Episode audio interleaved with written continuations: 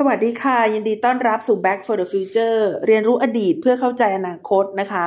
สำหรับคอนเซปต์ของรายการเรานะคะ100 กว่าเอพิโซดที่ผ่านมาก็คือการทำความเข้าใจสถานการณ์ในปัจจุบันนะคะโดยวิเคราะห์จากเหตุการณ์ที่เคยเกิดขึ้นในอดีตนะคะเพื่อที่จะนำมาเป็นข้อมูลในการคาดการณ์เหตุการณ์นะคะในอนาคตนะคะ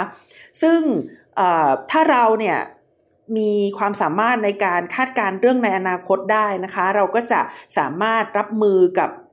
ความเปลี่ยนแปลงนะคะอย่างฉับพลันที่เกิดขึ้นได้นะคะ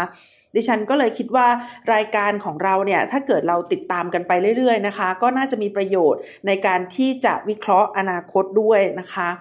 สำหรับวันนี้นะคะดิฉันก็จะมาพูดนะคะในเรื่องของตัวแบบของจีนนะคะตัวแบบของจีนก็คือพักเรื่องยูเครนกันเป็นสัปดาห์ที่2แล้วนะคะเพราะว่าอย่างที่ได้บอกไปในสัปดาห์ที่แล้วนะคะว่า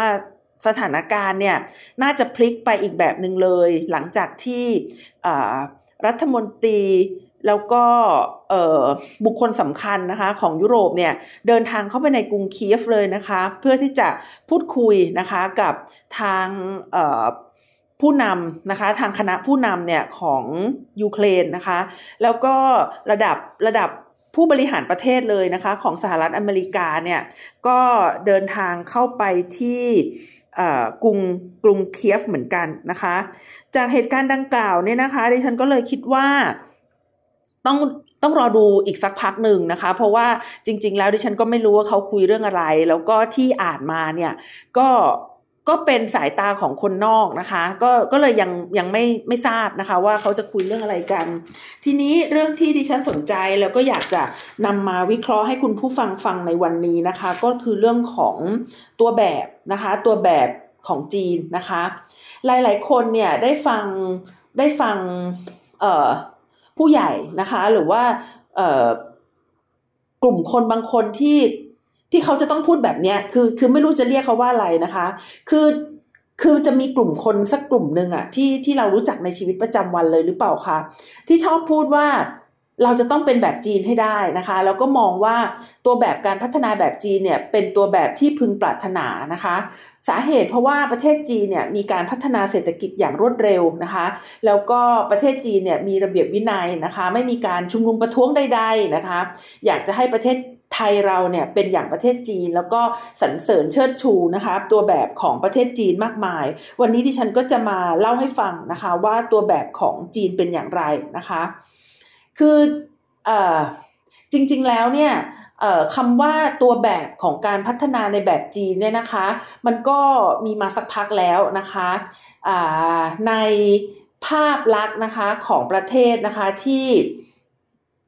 มีการพัฒนาทางเศรษฐกิจในระดับหนึ่งนะคะแต่ว่ายังไม่เปลี่ยนเป็นประชาธิปไตยสักทีนะคะก็ต้องขออนุญาตเล่าย้อนให้ฟังนิดนึงนะคะว่า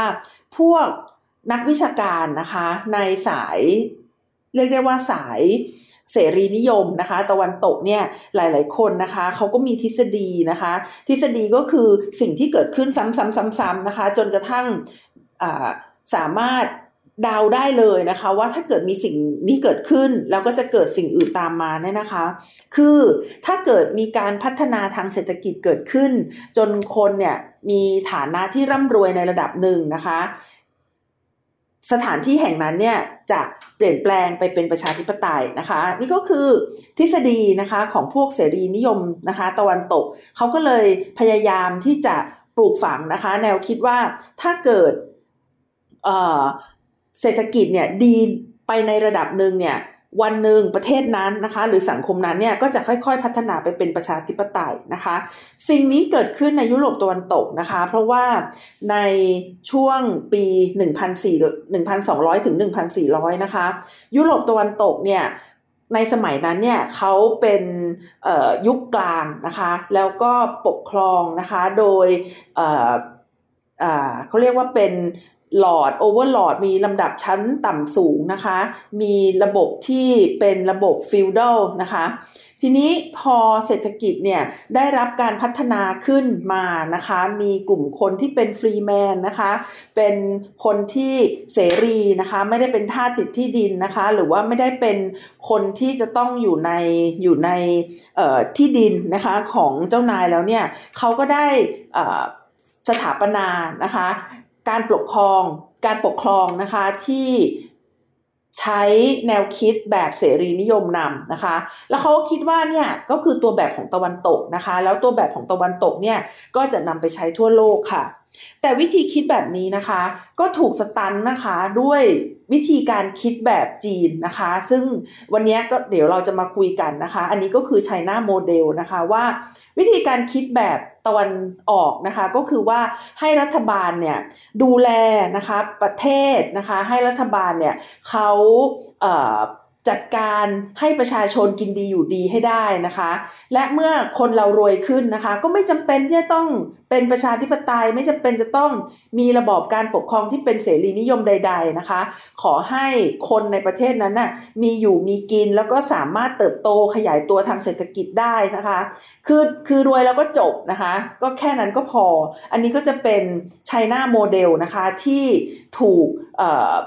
ผลิตขึ้นมานะคะเพื่อที่จะท้าทายต่อแนวคิดที่เป็น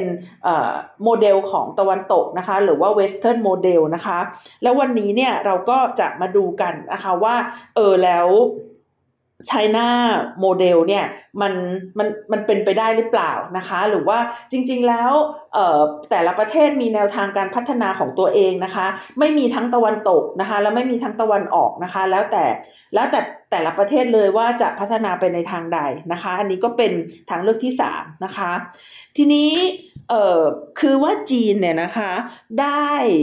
ถูกวางเป้าหมายหรือว่าถูกมองว่าจะเป็นภัยคุกคามเนี่ยนะคะของตะวันตกในเมื่อไหร่นะคะถ้าเป็นทางการเนี่ยลักษณะอย่างเป็นทางการเนี่ยนะคะใครๆก็คงจะมองย้อนไปที่ในยุคสมัยของประธานาธิบดีโดนัลด์ทรัมป์นะคะที่เขามีนโยบายนะคะไม่ว่าจะเป็นในประเทศหรือระหว่างประเทศเนี่ยที่ให้ความสำคัญกับสหรัฐอเมริกาก่อนแล้วก็มองว่าการขัดดุลการค้าหรือสภาวะชะงักงันทางเศรษฐกิจนะคะปัญหาต่างๆของประเทศเนี่ยมีที่มาจากจีนนะคะเราอาจจะมองไปในทำนองนั้นนะคะแต่ว่าจริงๆแล้วค่ะก็ถือได้ว่าการหาเสียงของประธานาธิบดีทรัมป์เนี่ยนะคะได้กลายมาเป็นนโยบายอย่างเป็นทางการนะคะในสมัยของเขานั่นแหละคือไม่ว่าเราจะรู้สึกว่าทรัมป์เป็นคนหัวรุนแรงหรือว่าชอบใช้คำพูดมากมายอะไรนะคะแต่ว่าจริงๆแล้วสิ่งที่เขาหาเสียงเนี่ยมันก็กลายไปเป็นนโยบายของสหรัฐอเมริกาได้นะคะก็คือในเดือนธันวาคมนะคะปี2017เนี่ยนะคะท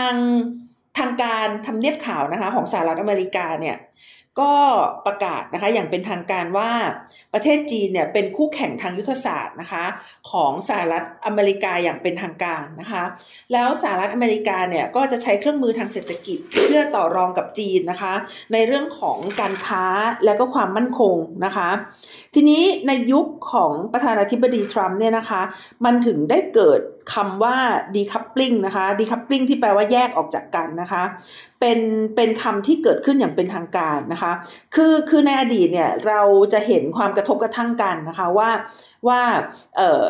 ทางสายคนที่เชียร์จีนก็จะบอกว่าโมเดลจีนดีนะคะทางสายที่เชียร์ตะวันตกก็จะบอกว่าโมเดลตะวันตกดีนะคะแต่ว่าในสมัยของประธานาธิบดีทรัมป์เนี่ยนะคะมันเป็นครั้งแรกที่ได้มันมีคำบัญญัติคำนี้มาเลยนะคะในเรื่องของ decoupling นะคะก็คือแยกกันไปเลยนะคะโลกาภิวัตน์เนี่ยมันไม่ได้กลายเป็นหนึ่งเดียวแล้วแต่มันจะกลายเป็น2วงโคจรที่มีศูนย์กลางอยู่2แห่งนะคะโดยเฉพาะอย่างยิ่งนะคะdecoupling หรือว่าแยกกันเนี่ยนะคะทั้งในเรื่องเศรษฐกิจนะคะแล้วก็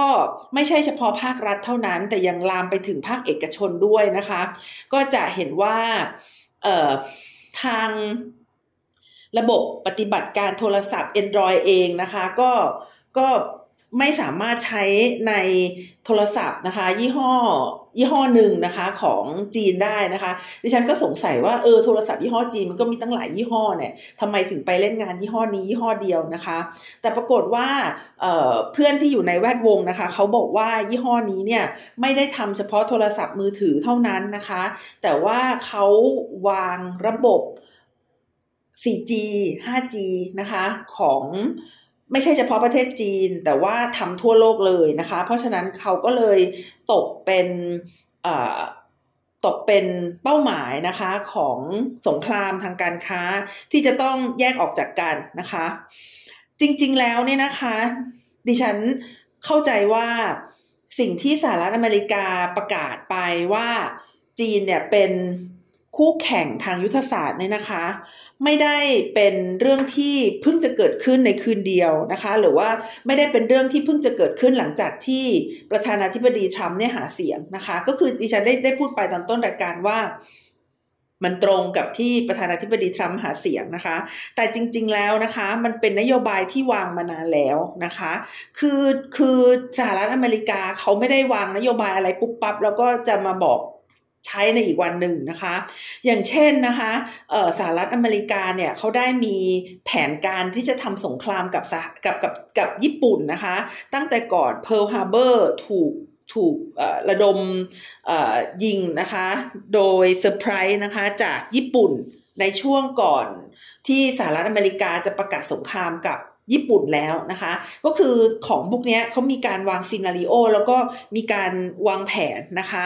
มานานแล้วแล้วอะไรทำให้สหรัฐอเมริกาวางแผนแบบนั้นนะคะเพราะว่า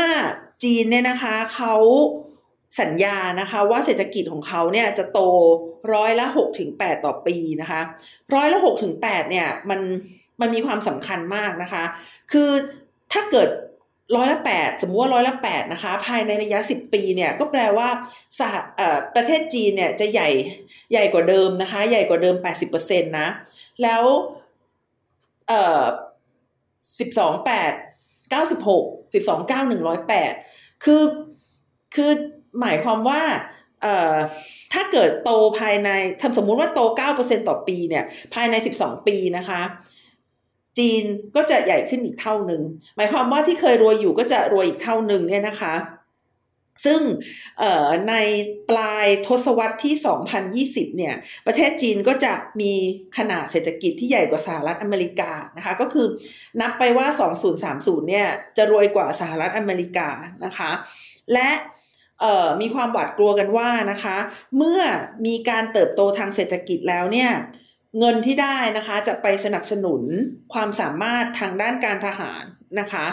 ก็เลยมีความหวาดกลัวกันขึ้นนะคะและในปีนี้นะคะปี2021นะคะมีรายงานจากThe Economics Intelligence Unit นะคะซึ่ง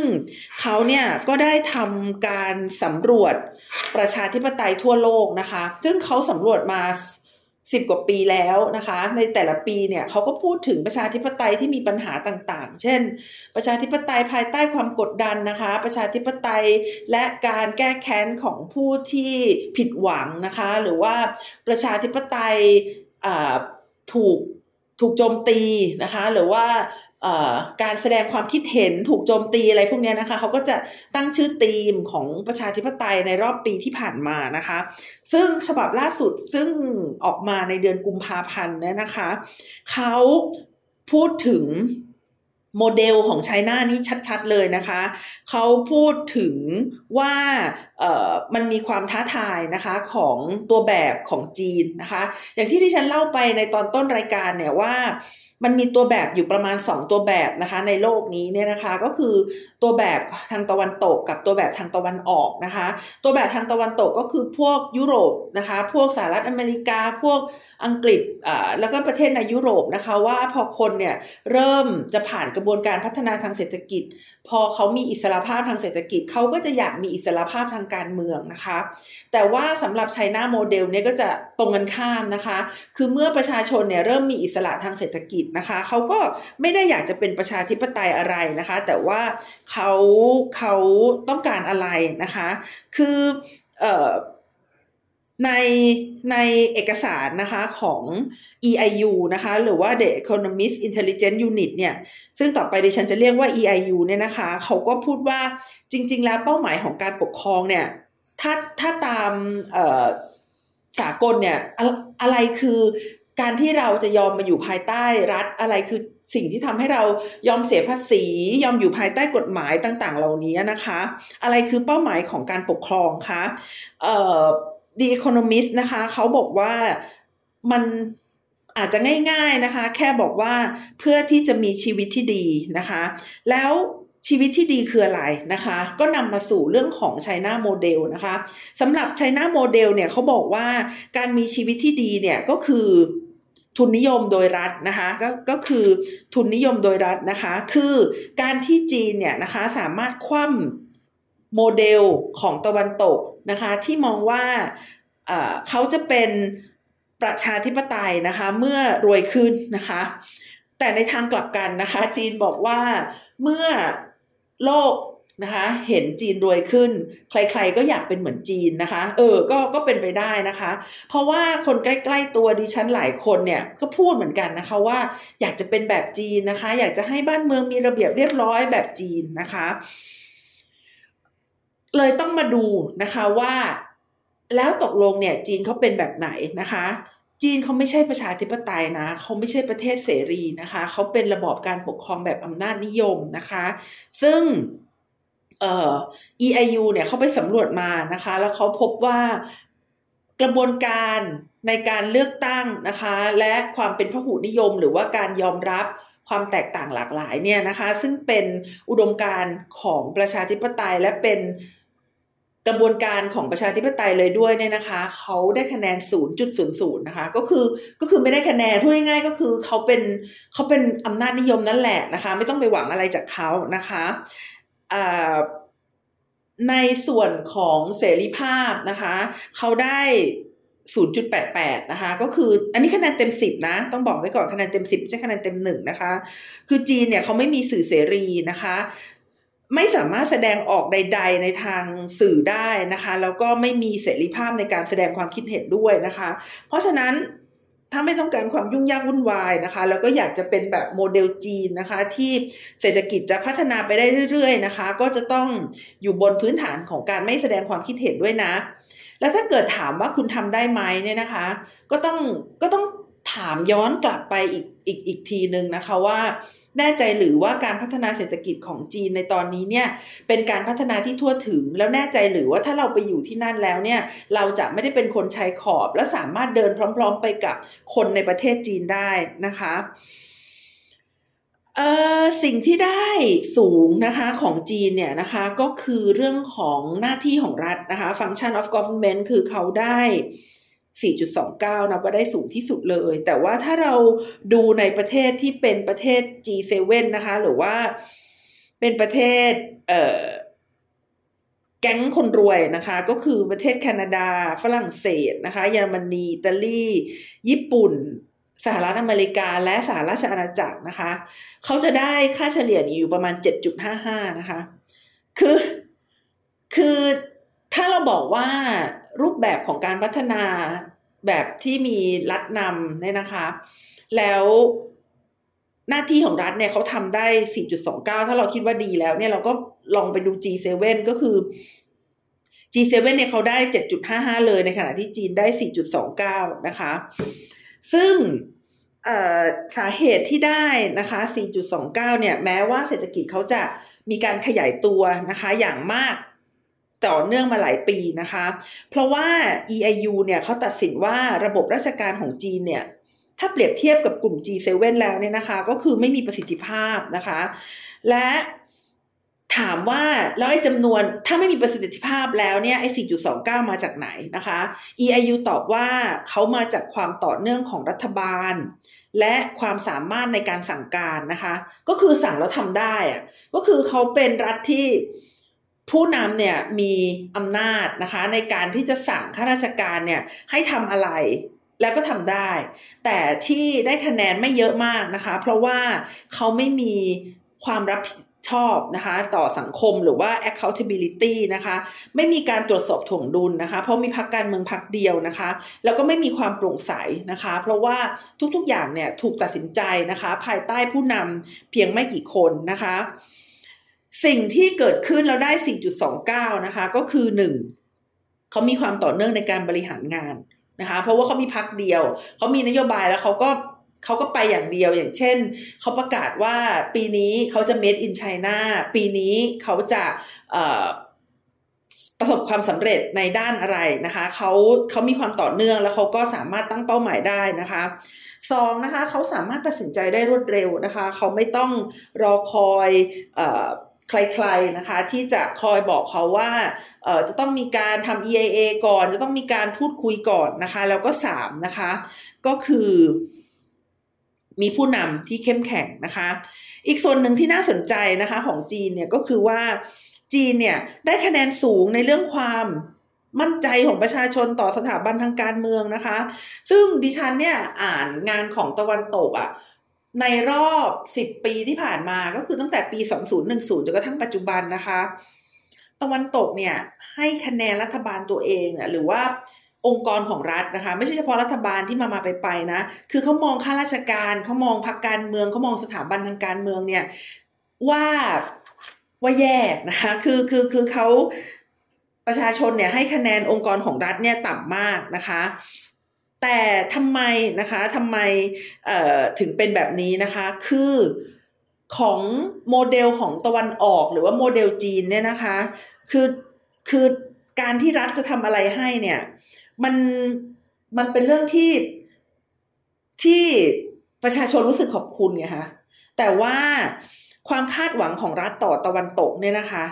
ในประเทศตะวันตกเนี่ยความคาดหวังต่อรัฐในประเทศตะวันตกเนี่ยนะคะก็คือรัฐเนี่ยเป็นผู้รับใช้นะคะเป็นผู้ที่จะต้องเชื่อมโยงแล้วก็ตอบสนองต่อความต้องการของประชาชนนะคะเพราะฉะนั้นความคาดหวังก็เลยสูงนะคะเพราะฉะนั้น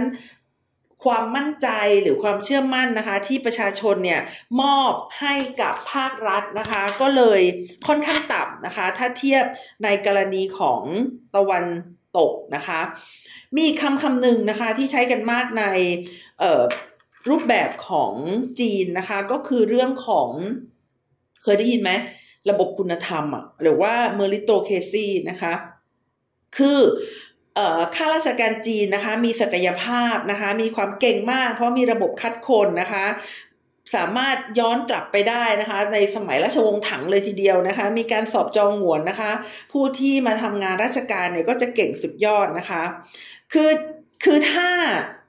ระบบ meritocracy มันดีจริงเนี่ยนะคะมันไม่ควรที่จะมีคอร์รัปชันนะคะแต่ในปัจจุบันเนี่ยนะคะ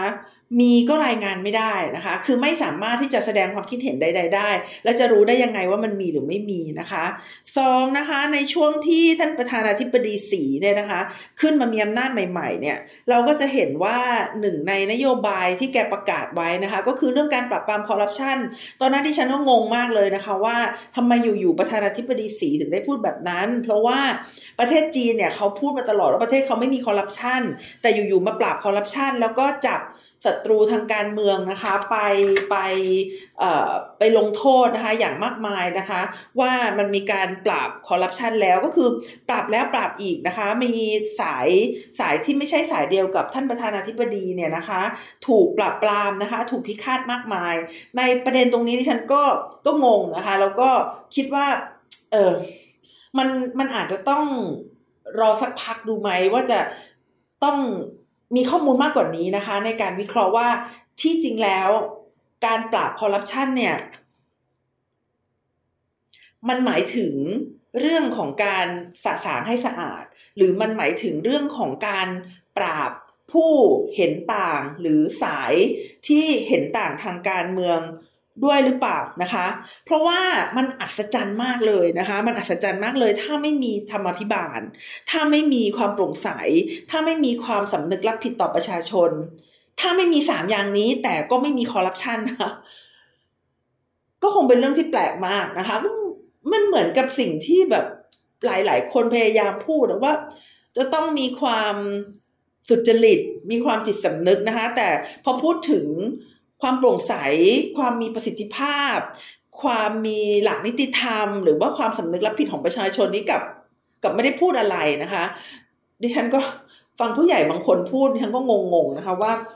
มันจริงๆมันมีหลักการนะคะในการที่จะสร้างเป็นตัวชี้วัดนะคะว่าอะไรคือตัวชี้วัดที่เหมาะสมพูดง่ายๆก็คือมันมีเรื่องของธรรมาภิบาลหรือ good governance อยู่เนี่ยแต่ว่ามาร้องเรียกกับประชาชนให้มีจิตสำนึกบางทีฉันก็งงๆนะคะว่าทำไมไม่ใช่กลไกที่มีอยู่หรือว่าสร้างกลไกมาเพื่อให้ตอบสนองนะคะต่อการนับได้ว่าเรื่องใดถูกเรื่องใดผิดนะคะแต่ดันไปบอกว่าประชาชนทุกคนต้องมีจิตสำนึกนะคะถ้ามีจิตสำนึกแล้วจะไม่มีการทำผิดนะคะมันพูดยากไงเพราะว่าจิตสำนึกมันอยู่ในใจคนอ่ะแล้วมันไม่มีตัวชี้วัดที่เป็นเหมือนกันหมดอ่ะคืออย่างสมมุติว่าคุณเดินไปอ่ะแล้วคุณเห็นแบงค์500นะคะตกอยู่ที่ถนนเนี่ยการตอบสนองของคุณจะเป็นยังไงนะคะจะหยิบขึ้นมาหรือเปล่าแล้วไปหยอดตู้ธรรมะเหรอหยอดตู้เขาเรียกว่าตู้อะไรอ่ะตู้ในวัดอ่ะหรือว่าคุณจะเอาไปประกาศหาเจ้าของหรือว่าคุณจะยืนเหยียบไว้ก่อนเพราะไม่มีคนเห็นแล้วคุณก็ค่อยหยิบขึ้นมาหรือว่าร้องโวยวายว่าโอ๊ยดูสิแบงค์ปลิวออกมาจากกระเป๋าคือมันมีการตอบสนองของคนนะคะที่เกิดขึ้นในสถานการณ์ต่างๆเนี่ยมันไม่เหมือนกันเลยดังนั้นถ้าเรามาร้องเรียกว่าจิตใต้สำนึกจะใช้ในการแก้ไขปัญหาต่างๆได้เนี่ยมันเลยเป็นเรื่องที่แบบเหมือนอาหารไทยอ่ะแบบกะเอาอ่ะใส่ไปแล้วชิมๆเอาอ่ะค่ะคือมันก็ไม่มีสูตรมันไม่มีอะไรตายตัวนะคะจริงๆแล้วมันก็ไม่ใช่ไม่ดีแต่ว่าถ้ามันมีอะไรที่วัดได้ทำไมถึงไม่วัดนะคะอีกเรื่องนึงที่ดิฉันไม่ได้พูดถึงนะคะก็คือเรื่องของความเหลื่อมล้ำนะคะหลายๆคนบอกว่าสหรัฐอเมริกาเนี่ยมันมีความเหลื่อมล้ำมากนะคะแต่ว่าเมื่อไปหาข้อมูลทางสถิตินะคะก็คือประมาณในปี1980ถึงปี2013ซึ่งเป็นช่วงที่เศรษฐกิจของจีนเนี่ยเขาขยายตัวอย่างรวดเร็วนะคะก็จะเห็นว่าความเหลื่อมล้ำในจีนเนี่ยมันขึ้นไปสูงถึง20หน่วยนะคะอันนี้ก็คือจีนี่นะคะค่าจีนี่ที่เขาใช้วิเคราะห์เรื่องของความเหลื่อมล้ำนะคะในขณะที่สหรัฐอเมริกาเนี่ยอยู่ที่4หน่วยนะคะข้อมูลพวกนี้ลองไปดูใน EIU นะคะที่ฉันอ่านข้อมูลพวกนี้ให้ฟังจากรายงานของ EIU นะคะในปี2021ซึ่งออกมาในเดือนกุมภาพันธ์ที่ผ่านมานะคะยิ่งมากยิ่งไม่ดีคือถ้า100ก็จะเป็น total inequality หรือว่าความเหลื่อมล้ำแบบสุดยอดเลยนะคะก็อย่างที่บอกว่าถ้าอยากอ่านให้ละเอียดลองไปอ่านในเอกสารชิ้นนั้นเลยนะคะเพราะฉะนั้นเนี่ยเมื่อเราพูดมาถึงจุดนี้แล้วเนี่ยนะคะเราก็จะได้เห็นว่านะคะรูปแบบของจีนเนี่ยกับรูปแบบของตะวันตกเนี่ยมันต่างกันรูปแบบของจีนนี่ก็คือว่าไม่ต้องรอให้คนรวยขึ้นมีเสรีภาพทางเศรษฐกิจมากขึ้นแล้วจะอยากมีเสรีภาพทางการเมืองนะคะเพราะว่าคนจะไม่มาเรียกร้องประชาธิปไตยถ้าคนยังมีกินและก็เศรษฐกิจก็ยังขยายตัวนะคะแต่ว่ามันถามคำถามไงว่ามันจะขยายตัวไปถึงเมื่อไหร่ถ้าเกิดวันหนึ่งเนี่ยมันหยุดชะงักหรือว่ามีปัญหาบางอย่างเนี่ยนะคะจะทำอย่างไรนะคะเพราะว่าจริงๆแล้วเนี่ยประเทศจีนเนี่ยมีปัญหาที่แก้ไม่ตกอยู่จริงๆเลยนะคะอยู่3เรื่องด้วยกันนะคะปัญหาที่จีนยังแก้ไม่ตกเนี่ยมีอยู่3เรื่องด้วยกันนะคะ1นะคะก็คือเรื่องของประชากรสูงอายุนะคะประชากรสูงอายุแล้วก็ค่าแรงก็แพงมากขึ้นนะคะประชากรสูงอายุแล้วก็มันยากมากนะคะที่จะให้ประชากรที่เป็นวัยแรงงานเนี่ยขยายตัวทันกับประชากรที่สูงอายุนะคะเพราะว่านโยบายของจีนนะคะในรอบหลายปีที่ผ่านมาเนี่ยคือตอนที่ยังเป็นพรรคคอมมิวนิสต์อยู่เนี่ยให้มีนโยบายลูกคนเดียวนะคะแล้วก็มันก็ค่อนข้างไม่สมดุลก็คือผู้ชายเนี่ยมีมากกว่าผู้หญิงนะคะ จากสถิติที่เคยไปหามาเนี่ยผู้ชายนะคะ130คนผู้หญิง100คนซึ่งแปลว่าผู้ชายทั้งหมดเนี่ยอาจจะไม่ได้แต่งงานนะคะคือมีผู้ชายทุกคนก็ไม่ได้หมายความว่าจะได้แต่งงานและถึงแต่งงานไปนะคะก็อาจจะไม่อยากจะมีลูกก็ได้นะคะเพราะว่าเวลามีลูกเนี่ยนะคะในสังคมจีนนะคะก็ผู้หญิงเนี่ยก็จะทำงานค่อนข้างลำบากนะคะจะค่อนข้างถูกบีบให้ลาออกนะคะแล้วก็เป็นแม่บ้านซึ่งก็ไม่แน่ใจนะคะว่าจะสามารถเลี้ยงตัวเองได้หรือเปล่าคือยังไงก็ต้องคิดว่าผู้หญิงคนนึงเขาก็อาจจะต้องเลี้ยงพ่อแม่เขาด้วยไงพอผู้หญิงคนนึงเขาต้องเลี้ยงพ่อแม่เขาด้วยนะคะแล้วเขาเป็นลูกคนเดียวแล้วเขาจะต้องพึ่งเงินสามีในการที่จะเลี้ยงตัวเขาด้วยในกรณีที่เขาออกจากงานเลี้ยงลูกของครอบครัวด้วยและต้องมีเงินให้เขาส่งไปให้พ่อแม่ที่บ้านด้วยเพราะว่าเขาเป็นลูกคนเดียวก็คือเมื่อคิดถึงภาระเหล่านี้เราก็เห็นใจอะค่ะว่ามันก็ไม่ใช่เรื่องง่ายนะคะที่จะมีลูกนะคะมันก็ไม่ใช่เรื่องง่ายจริงๆเลยนะคะเพราะฉะนั้นเนี่ยเรื่องนี้ก็เลยแก้ไขปัญหาได้ยากนะคะที่ผ่านมาเนี่ยประเทศจีนนะคะเขาก็พยายามที่จะมีนวัตกรรมนะคะแล้วก็ใช้เทคโนโลยีกับออโตเมชันนะคะเพื่อที่จะลดการใช้แรงงานนะคะในภาคการผลิตนะคะก็ต้องเป็นกำลังใจให้ว่าจะทำได้หรือเปล่านะคะซึ่งในเรื่องของประชากรสูงอายุเนี่ยมันจะกระทบกับปัญหาข้อที่2ที่ยังแก้ไม่ตกนะคะก็คือปัญหาในเรื่องของการผลิตนะคะคือขีดเส้นไว้เลยนะคะว่าการผลิตเนี่ยนะคะจะต้องมีสัดส่วนนะคะ1ใน5ของ GDP ประเทศถึงจะไปได้เนี่ยนะคะเพราะอะไรเพราะว่าภาคการผลิตเนี่ยนะคะของจีนเนี่ยจะต้องสนับสนุนห่วงโซ่การผลิตและเป้าหมายของจีนนะคะก็คือพยายามเลิกเป้าหมายเลิกซัพพลายเชนนะคะจากตะวันตกนะคะก็คือต้องทำตามสิ่งที่ตัวเองตั้งไว้อะว่าต้อง Made in China ให้ได้ 70% นะคะภายในปี2025นะคะวันนี้ดิฉันฟังข่าวนึงแล้วก็นึกถึงเรื่องนี้เลยคือโรงงานญี่ปุ่นเนี่ยเขาย้ายฐานลงทุนออกไปนอกประเทศไทยนะคะเขาย้ายฐานลงทุนไปนอกประเทศไทยแล้วมันมีคนที่เข้ามาคอมเมนต์ว่ามันเกี่ยวข้องหรือเปล่ากับที่เขามองว่าในช่วงนี้อ่ะโรงงานจีนหลายๆโรงงานนะคะย้ายมาผลิตในประเทศไทยนะคะเขาก็สงสัยกันนะคะว่ามันเป็นเทรนด์ที่แปลกหรือเปล่านะคะดิฉันก็คิดว่ามันก็เป็นไปได้นะคะเป็นไปได้ที่เทรนด์ก็คือว่าโรงงานตะวันตกหรือว่าโรงงานญี่ปุ่นเนี่ยนะคะเขารีชอร์ลิ่งหรือว่ากลับไปประเทศเขาหรือเปล่าหรือว่าไปลงทุนในประเทศอื่นหรือเปล่านะคะแต่ว่าที่เห็นแนวโน้มก็คือมีหลายบริษัทที่ออกไปนะคะแล้วก็หลายบริษัทที่เข้ามาเนี่ยก็เป็นบริษัทจากจีนนะคะตรงนี้ก็เป็นแนวโน้มที่น่าสนใจเลยทีเดียวนะคะเขาจะมี Made in China ในปี2025ใช่ไหมแล้วเขาจะมีมาตรฐานจีนด้วยนะคะหรือว่า China Standard นะคะในปี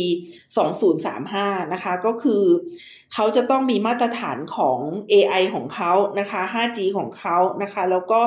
IoT ของเขานะคะนี่ก็คือหนึ่งในปัญหาที่เขาจะต้องแก้ไขนะคะปัญหาข้อที่3นะคะก็คือเรื่องของปัญหาหนี้นะคะจริงๆเรื่องปัญหาหนี้เนี่ยดิฉันเห็น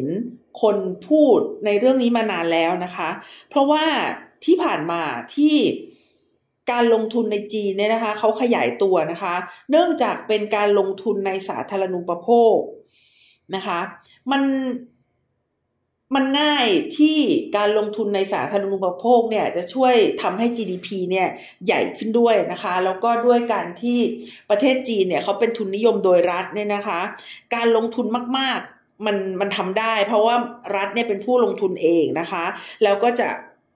ส่งผลกระทบก็คือเพิ่ม GDP ของประเทศนะคะก็จะได้หน้าได้ตานะคะแต่ว่ามันมากกว่าความสามารถที่ ที่สังคมจะรับไหวค่ะคือมันไปลงทุนในสาธารณูปโภคเยอะมากจนทำให้ในช่วง10ปีหลังมานี้นะคะเราก็เคยเห็นเมืองร้างนะคะคือไปลงทุนด้านสาธารณูปโภคไว้แต่ว่าไม่มีคนเข้าไปอยู่นะคะคือคนเขาอพยพไปอยู่ไม่ทันนะคะโดยเฉพาะอย่างยิ่งเมืองทางตะวันตกนะคะซึ่งทางการจีนเนี่ยเขามีนโยบายหรือมีแผนการนะคะที่จะขยายไปทางฝั่งตะวันตกแต่ว่าคนเนี่ยนะคะอพยพไปหรือว่าธุรกิจเนี่ยไปช้ากว่าการลงทุนในด้านสาธารณูปโภคนะคะของภาครัฐเนี่ยนะคะดังนั้นเนี่ยนะคะใครบอกว่าจะเอาจีนเป็นโมเดลเนี่ยนะคะก็ต้องคิดไปข้างหน้านิดนึงนะคะว่ามันมี3ปัญหาที่ดิฉันได้เล่าให้ฟังเนี่ยนะคะว่า3ปัญหาที่จริงๆแล้วเนี่ยจีนยังแก้ไม่ตกเนี่ยเป็นอย่างไรบ้างนะคะและที่สำคัญนะคะใครบอกว่าจะเอาจีนเป็นโมเดลเนี่ยมันคือการพูดในสิ่งที่ตรงข้ามนะคะกับระบอบประชาธิปไตยเลยนะคะคือดิฉันไม่ได้บอกว่าระบอบของจีนไม่ดีแต่จะบอกว่าเวลาคุณพูดแบบนี้มันจะต้องอยู่บนพื้นฐานของเรื่องที่ว่าคุณจะต้องเป็นคอมมิวนิสต์นะและจะต้องมีระบบพรรคการเมืองพรรคเดียวด้วยนะคะแล้วก็ท่านประธานาธิบดีสีเนี่ยเขาก็ไม่เคยที่จะพยายามส่งออกรูปแบบของจีนไปที่โลกเลยนะคะเขาบอกเขาเคยพูดในเวทีหนึ่งนะคะในเวทีพรรคการเมืองโลกประมาณปี2017นะคะก็คือปีที่เขาได้เป็นคู่แข่งทางยุทธศาสตร์อย่างเป็นทางการของสหรัฐอเมริกานะคะว่าในเรื่องของโมเดลจีนเนี่ยเขาไม่ได้นำเข้าจากที่ไหนและเขาไม่ได้ส่งออกไปที่ไหนด้วยนะคะแต่ว่ารูปแบบการพัฒนาแบบจีนเนี่ยได้ถือกำเนิดและพัฒนาขึ้นมากับคนจีนซะเองนะคะเราไม่ได้บังคับให้ใครต้องเป็นเหมือนเรานะคะ